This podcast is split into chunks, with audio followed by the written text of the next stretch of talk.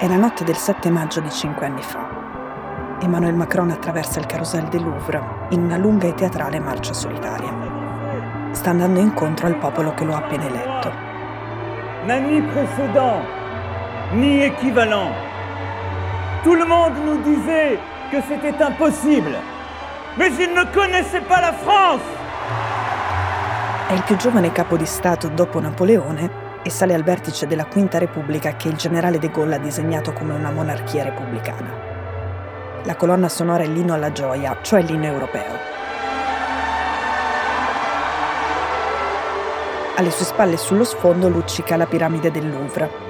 E allora c'erano state un po' di speculazioni sulla scelta di quel simbolo misterioso, emblema della razionalità e dell'esoterismo. Un re bambino è il soprannome che gli danno in quel momento i più diffidenti. Dopodomani, domenica, c'è il secondo turno delle presidenziali francesi. Per quella sera Emmanuel Macron ha scelto il campo di Marte, una scenografia anche questa simbolica tra l'Accademia Militare e la Torre Eiffel, ma più universale e meno enigmatica. La domanda però è, la festa ci sarà? Sono Cecilia Sala e questo è Stories.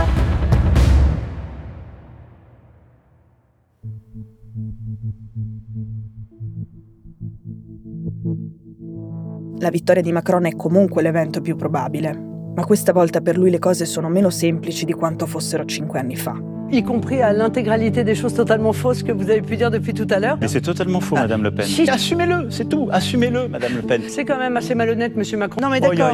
Non mais... mais, arrêtez de tout confondre, c'est pas Monsieur- possible. La Mercoledì c'è stato l'unico dibattito televisivo faccia a faccia tra i due candidati. Secondo il giudizio di tutti i commentatori, Macron ha stravinto il confronto e gli ultimi sondaggi lo danno in vantaggio di una decina di punti sulla sfidante, cioè più o meno 55 a 45. Però ci sono anche i problemi e per esempio secondo un'indagine della Fondazione per l'innovazione politica, che è una fondazione vicina a Sciences Po, addirittura il 70% dei francesi è ostile o indifferente a Macron. Se nel 2017 era uno sconosciuto, dopo cinque anni all'Eliseo, il problema è che non ha saputo umanizzare la sua figura di preparatissimo ma gelido presidente. à reconnaître le résultat de l'annexion de la Crimée. Vous l'avez fait pourquoi Parce que vous dépendez du pouvoir russe et que vous dépendez de M. Poutine. Anche mercoledì sera, nel faccia a faccia con Marine Le Pen, tutti gli riconoscono di essere stato il più bravo, il più rapido e quello che conosceva meglio i dossier. Ma non ha brillato per empatia. Ok, partiamo dall'inizio. Cinque anni fa incedeva vittorioso sulle rovine del paesaggio politico nazionale. I partiti tradizionali della destra e della sinistra erano stati rasi al suolo. Macron rappresentava un esperimento inedito. Era capo di un movimento costituito in pochi mesi, la Repubblica in Marcia, con un programma dichiaratamente né di destra né di sinistra, con candidati in gran parte giovani professionisti ed esordienti in politica come lui.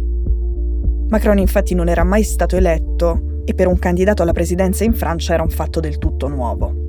La sua vittoria nasceva comunque da uno stato d'animo antisistema e da una richiesta di rinnovamento abbastanza radicale.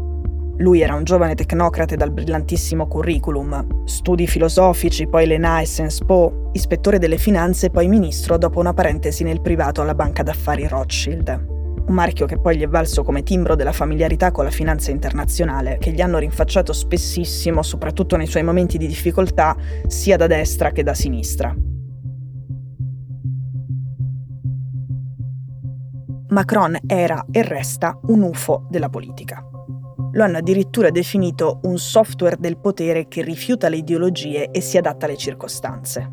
È un leader globale ma molto patriottico, liberale ma anche interventista in economia, cosa che in Francia è una tradizione nazionale. Tutto con una bussola europea. Per esempio, dopo la notte elettorale, il primo grande discorso da presidente era stato un discorso agli studenti della Sorbona dedicato proprio all'Unione Europea. E su questo tema il duetto con Angela Merkel non è stato soltanto per la manutenzione di quella che è l'alleanza chiave nella politica europea, ma ovviamente serviva anche come autocandidatura alla successione della leadership dell'Unione. Il suo conflitto più duro, che è diventato un momento emblematico della sua presidenza, è stato quello con i gilet gialli. quello che era nato dalla tassa ecologica sulle auto diesel, e che ha fatto emergere e scendere in piazza la cosiddetta Francia profonda, la Francia impoverita e incattivita che si sente abbandonata. È stata una rivolta che ha diviso e ferito il paese, ma che non si è tradotta se non in modo molto sporadico in una nuova istanza politica. La pandemia e la guerra hanno fatto il resto e ne abbiamo parlato nella puntata che si chiama Le Pen ripulita. Macron, come nella sua natura, ha avuto varie metamorfosi, capo guerriero e insieme leader protettivo, sempre pragmatico e, come dicono alcuni, capace di adattare il suo software alle circostanze. E infatti dopo cinque anni resta inafferrabile, come lo ha definito Le Monde. Ora lui si trova di fronte a un paradosso.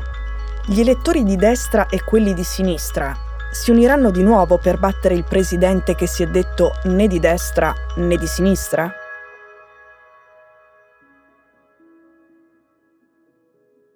Lo capiremo lunedì e lunedì è il 25 aprile, quindi Stories non va in onda.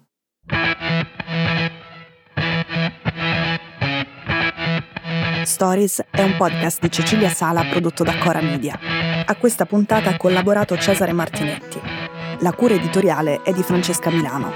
L'advisor è Pablo Trincia. La producer è Monica De Benedictis. La post-produzione e il sound design sono di Daniele Marinello. La sigla e la supervisione del suono e della musica sono di Luca Micheli.